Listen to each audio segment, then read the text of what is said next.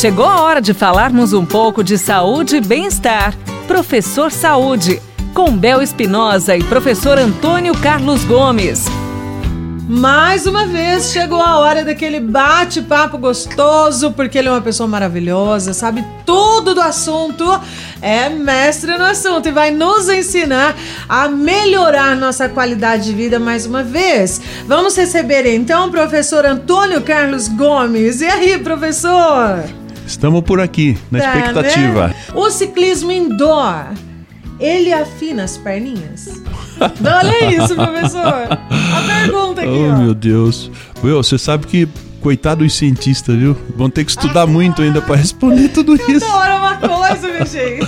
Bom, Mas é, é, é, real, isso é mito? Não, é simples, né? O ciclismo indoor nada mais é do que a bicicleta ergométrica que está dentro de uma academia ou está lá na varanda da casa, que você pode fazer e tal. O que nós precisamos entender é o seguinte: a partir do momento que nós fazemos movimento, qualquer movimento, tá? tá? Nós, nós, geramos uma tensão muscular para movimentar. Se nós geramos a tensão muscular, nós contraímos fibras musculares. Tá. Consequentemente, a gente realiza o quê? Uma força. O ciclismo, quando eu sento lá naquela bicicletinha e começo uhum. a pedalar, cada movimento daquele eu estou realizando contrações musculares. Então, estou uhum. fazendo força, força, força, força, força, força, força. Quando eu realizo força, tensões musculares, tem tudo para poder provocar o músculo a crescer, ficar forte. É. Então a bike, quando eu for para bike, eu coloco lá, por exemplo, uma carga moderada, leve, uhum. eu não vou provocar hipertrofia muscular. Tá, eu vou trabalhar, vou melhorar minha força ali e tal, mas sem provocar uma hipertrofia muscular porque eu estou usando uma carga baixa. Uhum. Agora, quando eu vou lá na bike e aperto a carga e eu tenho que realizar contrações Exato. musculares mais intensas, evidentemente que algumas fibras musculares começam a se hipertrofiar.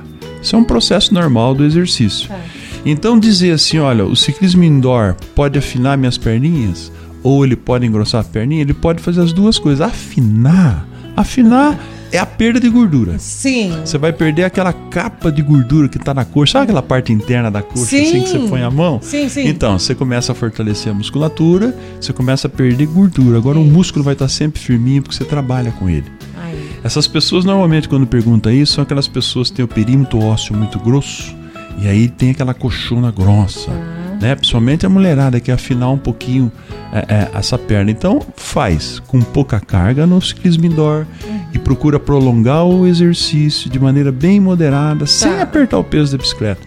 Queima a gordura, afina a perninha, mas o musculinho fica lá firminho. Pronto. E, e é fica o bonito. ideal, né, professor? Obrigada, professor Antônio Carlos. ok.